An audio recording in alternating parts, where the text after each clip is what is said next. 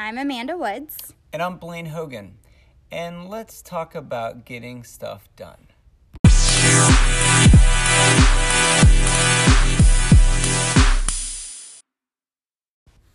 All right, so we are here with Blaine Hogan, who is a freelance director. And Blaine and I have worked on a couple projects together. Um, great friend, great creative uh, thinker. But if I weren't friends with you, I'd have no idea what a freelance director actually means. So, can you tell us a little bit about your current gig? Yes, absolutely. So, uh, a freelance director for me, it means directing, and it's mostly in video con- uh, video form. So that's documentaries, it's short films, it's commercial and branded content, and it's music videos. Awesome. Can you give us some examples of things that we might have seen or that are out there that we can look up? Yes, actually, um, I just completed a, a, a short form uh, travel series with Alaska Airlines. And so that would be um, on my website, blainehogan.com, or you could go to YouTube and just search Alaska Airlines and Darling Magazine. Um, it was a cool branded partnership between Alaska Airlines. They were doing a rebrand for their, because they just bought Virgin America, oh. and um, which is great, but also kind of sad because Virgin America was amazing and then uh, a magazine in LA called Darling, which is uh, a women's uh, uh, magazine. And um, so we spent 20 days on the road, um, traveling to eight different cities.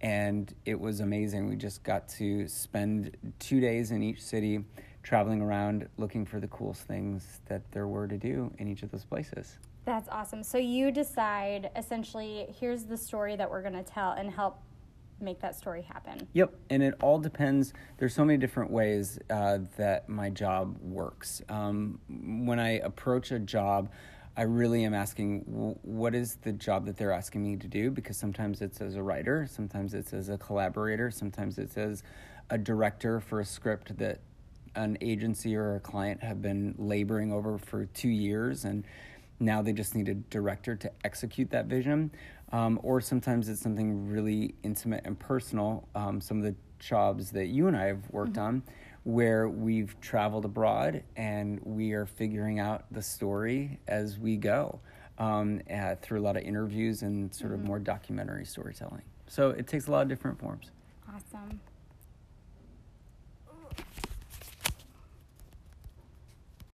Okay, so Blaine, there's a lot of different ways that people will try to get things done, whether that's on a project or it's a big job that they have to do every year. Um, and there's not necessarily a right way or a wrong way as long as we get the goal that we've all agreed upon, right?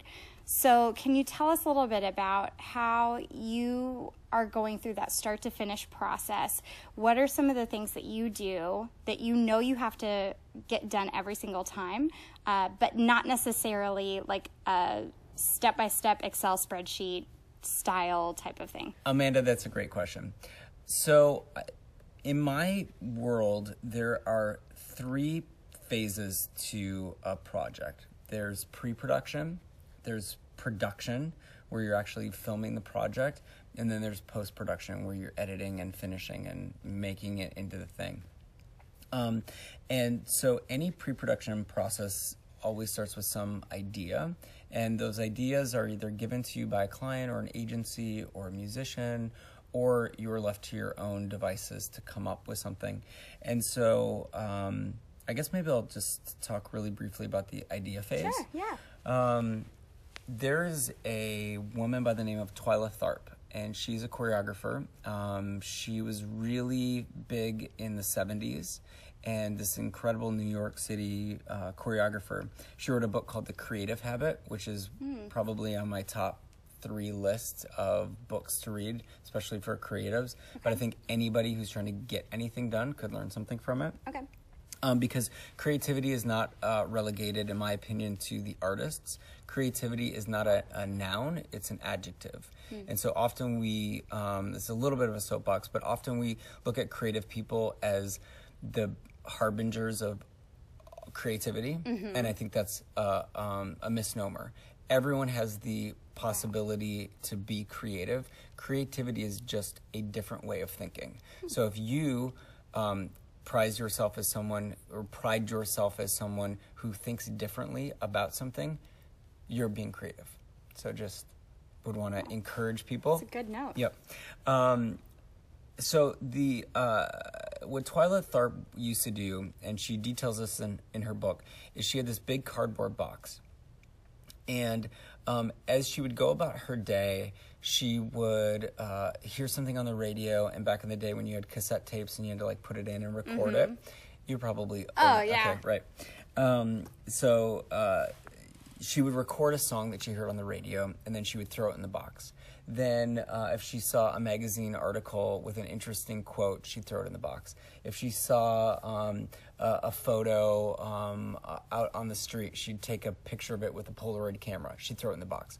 And so, anything that she stumbled across uh, upon throughout her day that inspired her didn't have any connection to anything, but just something that was like, oh, that kind of moves me, does something inside of me. She would throw it in the box. And uh, over time, the box was filled with all of these random tidbits of inspiration. So when she was commissioned to do a project, say a ballet came, came to her and said, Hey, we want you to choreograph a piece, or she was ready to do something on her own that would be a personal project, she would dump out the box and she would start making connections.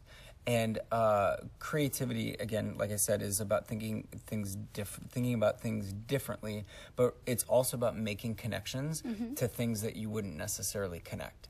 And so for the artist, or for me as a director, I'm always trying to make sure that I have ideas before I need them. So I practice the discipline of throwing things in a box. For me, I call it scratching. Um, scratch when you don't itch is the, the phrase that I've given it. And so I am really inspired by music, inspired by words and images. And so 20 to 30 minutes uh, a day, maybe less. Um, and it's often when I should be doing my actual work. I will like go. on a- Nobody ever does that, by no, the no, no, way. right. I either online shop for clothes or I'm I do this. This actually um, is a great benefit. But I will go on Pinterest and I'll just go on a rabbit trail where if I see an image. Uh, I'm really inspired by um, European theater design because my background's in theater, and so I love like weird avant-garde set design. And I'll just follow these rabbit trails, and if I see an image that I like, I tag it and I throw it in my scratching pile. I don't know what I'm going to use it for, but I just put it in. Same thing with music, same thing with words. So I have an Evernote, and I'll just write stuff down as things come, or if I read something in a book, I'll put it down as a quote. Same thing with music. I'll do a rabbit trail, and if I like hear a song, and just the first five or ten seconds does something to to, to me, I mm-hmm. tag it and I throw it in the box. So then when I have a project um, like I just got off a call today with um, a, a, a client and an agency phone call where I was pitching an idea. Well, three days ago, they came and said, "Hey, can you put together a treatment?" Um, which is a really f- quick turnaround time to do something. Um, but I had already amassed a bunch of images that that seemed to fit this project. And so when I was putting together treatment, I already had all of these ideas, so I was never starting from scratch. And I think that is the hardest thing to do as a creative is to um, to start from scratch. So I try to always make sure that I never do. Like I'm never staring at a blank page. I'm at least staring at a pile of stuff that I liked, um, and that's usually where I start. That's amazing. I think there's so much wisdom in that, and just thinking through how do we take a break from that being in the mess, totally focused on it, to give ourselves some space to be able to think through what could be better about this. And love how you're using that to think in the future of what do I not even know yet. Like that's that's amazing. Great advice. Okay, so hearing all the different things that you are having to go through and walk people through on this journey with you before you actually have the final product for people to be able to see and get excited about. What are what would you say is a number one motivator for you when you're just having one of those days and it just feels like nothing is coming, everything is a struggle. What is the thing that you go to to be able to find that inner strength to be able to say I can do this, let's get going? Uh, so the very first thing would be I I would go back to really what I just said, just the pile of stuff that I've already amassed. Um, that is insanely helpful because again, you're not starting from scratch. Um, I look at my work as a mix of uh, something that I need is freedom and structure. And so there are moments where like you just like uh, we have a, a thing that actually we stole from our friends Sean and Aaron. But when their boys were little um, and they were at the dinner table and uh, they were eating, and she would say knees or buns, and it's basically like you sit down and you can you you uh, you can't stand up to the table, but you have to sit on your knees or your buns. It's basically just like a cute little way to get people get their kids just to stay at the table. Mm-hmm. I repeat that phrase to myself all the time. Like I I need to stay at this desk, knees or buns, until I get something out. Even if it's just like one or two terrible lines. And if I can give myself the self discipline of doing um, just getting like one phrase out if it's if it's a writing job or one idea out and then i give myself the grace and permission and freedom to go for a walk or just stand up and move. Um, I usually I'm a pretty kinetic person, so you've been in meetings with mm-hmm. me. Like I'll have a soccer ball with yeah. me, and um, I'm either kicking the ball or I'm throwing it around, and I just need to get my body moving.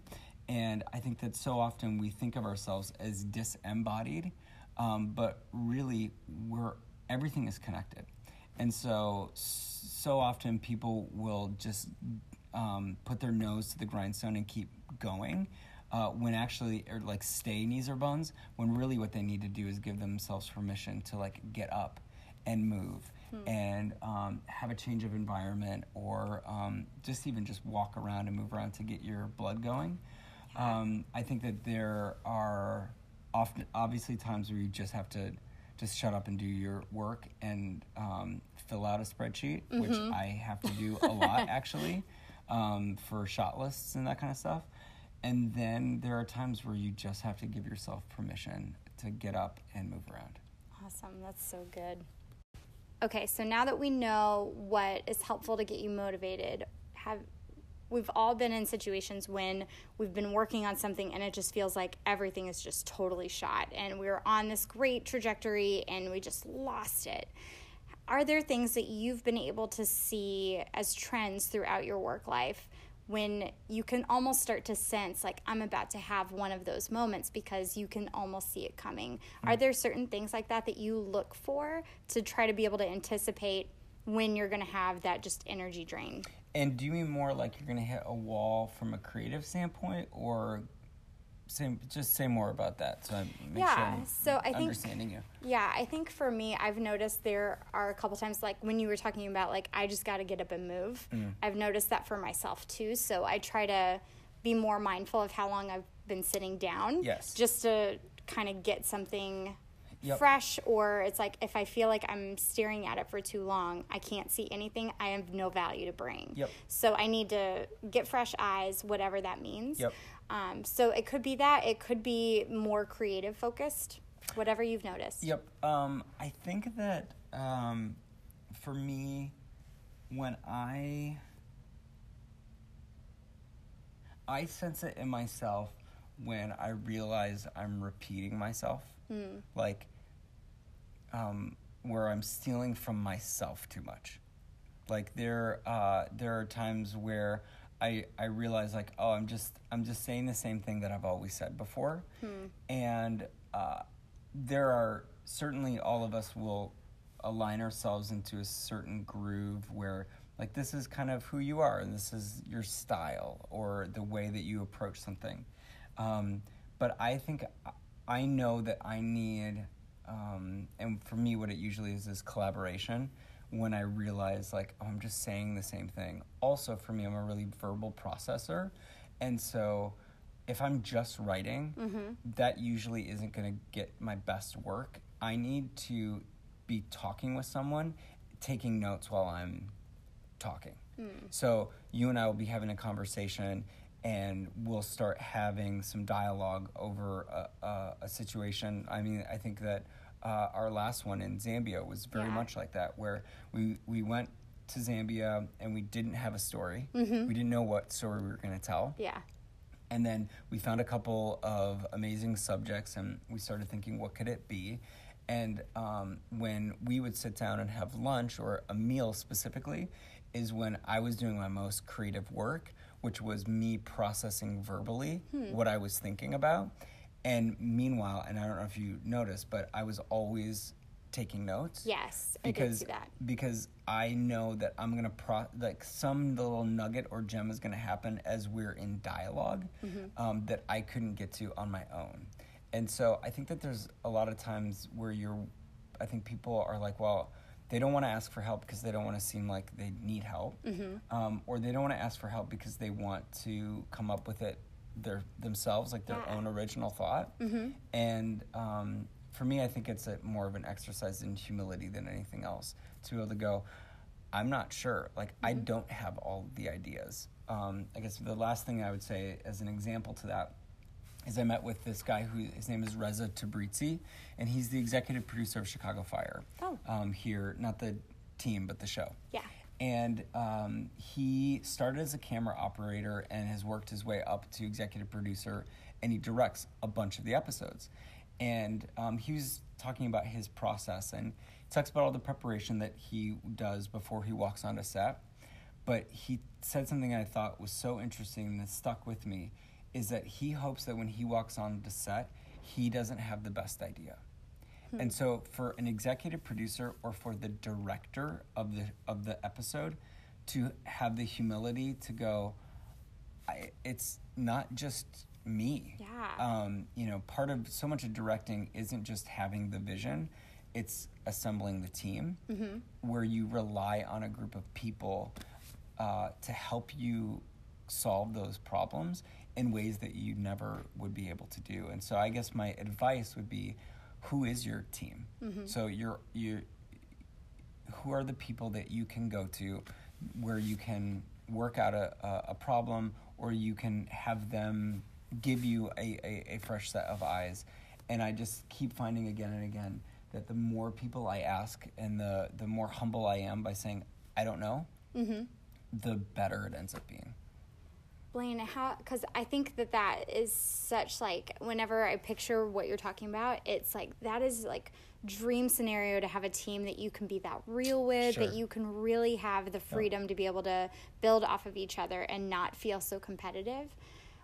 What or is there any advice that you would say for somebody who is wanting to create that type of culture hmm. wherever they are, Yep. whatever industry, but right now they don't even know if there's such a lack of freedom that they don't even know if anybody else has that value or that mindset. But they feel like they have to, as much as they want to be collaborative, they have to keep a certain hold on things because that's what's expected. Yep, I think um, that's such a antiseptic way of doing life. Because you're living a, a, a, the that framework assumes the idea that scarcity is the most important thing that things are going to run out that you'll no longer have ideas or that there are trade secrets to your process that um, will go away or if someone takes them from you that will be you'll no longer work. Um, and i just and some of it's my own faith story but like i just believe in a world of abundance that there is enough for everybody. And um, if you don't have it in your organization i feel like you have to be the one to to go 1st and so one of the things that i talk a lot about on set is that n- fear is not allowed on our set. Um, because what we're trying to do is already so difficult. Yeah. And if you are afraid, um, it's one thing to be like anxious and nervous and am I going to do a good job? That's all normal and um, and I totally get that. But it's that idea of of fear and lack of freedom um, that gets in the way and physiologically changes the way you think. So if your brain is afraid, um, it's pushed you into fight or flight. And what does that is a, a chemical called cortisol that gets released in your brain. And cortisol um, causes you to have that fight or flight instinct. Oh my gosh. Fight or flight, neither one of those are creative solutions. They're binary, dual solutions. And it's just one or the other. Um, creative solutions are always a third way, they're always some other thing. And so, if you are afraid, your body is actually causing you to make terrible decisions. And it's giving you only two options. Wow. And so, you notice like people, um, you know, look at politically, people find themselves on the, the right or the left. And often, though, they find the further you go onto those spectrums, the deeper the fears are. Hmm. If you like, you think about um, just what people are afraid of. Yeah. Um, it's almost always just a deeper fear, uh, the farther on the spectrum that you go. And so, I'm not sure if I'm making a ton of sense, but I I think that um, I want to help people remember that we don't live in a world of scarcity, but we live in a world of abundance. And that's easy, certainly, for like a rich white man to say. yeah. Um, I understand that I have a certain amount of privilege, um, but my faith story, and I think as a Christian, that's the story of the gospel, is that it's life, death, and resurrection, life, death, resurrection, and so it just keeps going on and on and on, and there's so much like generative. I don't want to call it sound too hippie, but energy in Yeah. all of that, um, and that's how I'm trying to live a creative life is by actually believing and living into that. Wow. Oh my gosh. I love what you said. It's like literally like a micro therapy session for me just now listening to what you have to say. Oh my gosh. I was like, this is incredible. Like, I knew that you had all the creative side and that you had a more, a richer sense, especially on the spiritual side. But I was like, oh my gosh, there's not only like that, but yeah, there's just so many ways that you can think about that and how we are whole people and trying to compartmentalize so much takes away like it might temporarily seem like you're raising one side up to be better and this is great but you're taking away from the whole that you can really bring which that's so insightful and i had no idea that i would have that little session today so thank you for that You're welcome. Okay, Blaine. So, for our last question for you, whenever there's a lot of people who want to do things, but they're scared to start. And I'll use myself as an example. I was super nervous to even be like, hey, Blaine, will you record a podcast with me? And we're friends. Yeah. And so, whenever you think about people in those types of situations, what would you say to them so that they can start to make what they want to make? They can do what they want to do. Yep. They can get the things done Yep. that they want to get done. Um, so, uh, when we, so our daughter started second grade today. And um, last year and this year, every time we put her on the bus, we um, whispered three things to her be kind, have courage, fail. And the um, obviously, be kind is really easy. You don't know what people are going through. Have courage because things are scary. And fail is something that um, I heard, and I can't remember the name of the woman, but um, she started the clothing line Spanx, the like Oh, yeah. women's undergarment. And I actually think it was on the podcast of um, How I Made This Uh huh. and she was being interviewed and she was asking like she was being asked did where did you get this entrepreneurial spirit um, like did it come from your parents and she said i think it came from my parents but kind of in a sideways way um, and she told the story about how w- when uh, her and her brother and sister were growing up uh, her dad, when they came home from school, he wouldn't ask that kind of classic question of like, "How was school?" or "What did you learn today?" Mm-hmm. He asked, "How did you fail?" And um, the the point of the question was for them to get comfortable with trying new things, and knowing that failure is not um, a, a problem, but failure is an opportunity to learn something new, and that you only you only get better, uh, and you only create new, better anything if you are comfortable with failing. And so it could be as simple as like you went up to say hi to the new kid at school and he ignored you. Like that would be a, a, an appropriate example of failing. Yeah. So then Oh, and in second grade, that's huge. right and so what you would do is you you ask the question so then when ruby comes home today we'll ask like where were you kind where did you have courage and how did you fail and um, the the failing part is the one that for me i most get most excited about and it's an answer to your question. Um, but it is uh, giving her a, a reminder that well what we'll do is she'll say whatever it is and we'll celebrate it. We'll be like yes like you failed. Amazing. And then what did you learn? So as an actor Um, I I think that I have so Malcolm Gladwell talks about his ten thousand hours. Uh-huh. So my ten thousand hours first was probably as an actor, Hmm. um, but really it's as a failure because I have gone on a thousand auditions and I've maybe got 20, 30 over like my whole 15 year career of acting professionally where I was like actually making money and paying my rent. Um, and that's a pretty common story uh, for most actors. But what it taught me is like failure is okay. You're going to go to that audition and you probably won't get it. And it started to give me these ups, these repetitions, these at bats of Yeah. failing. And, and, um, it's hard sometimes for people to believe that if they try the biggest reason why most people don't try things is because they uh, they're afraid that they're gonna fail. Um, because we've been taught that failure is not an option or that failure is somehow bad or that failure is a failure and that is not correct. Failure um, is a chance to learn and it's uh, it's the only way that we move ourselves into different like we've all as babies you had to like crawl and fall. And then you had to like learn how to walk and you fall. And as we get more proficient as grown-ups we think that we should somehow no longer do that thing that we did to mm-hmm. get us where we are. But the only way you get going and get into different levels of like being a whole human is to have those experiences. So i think that the biggest thing and the biggest takeaway and you should probably edit a lot of this out but what i would say is that you have got to be more comfortable with failure allow yourself all of the grace and all of the permission to try the thing and then it may fail. Yeah. great. What happened? How, what did you learn? Celebrate that failure because you tried something new that's amazing. Most people never do that. And then two what did you learn?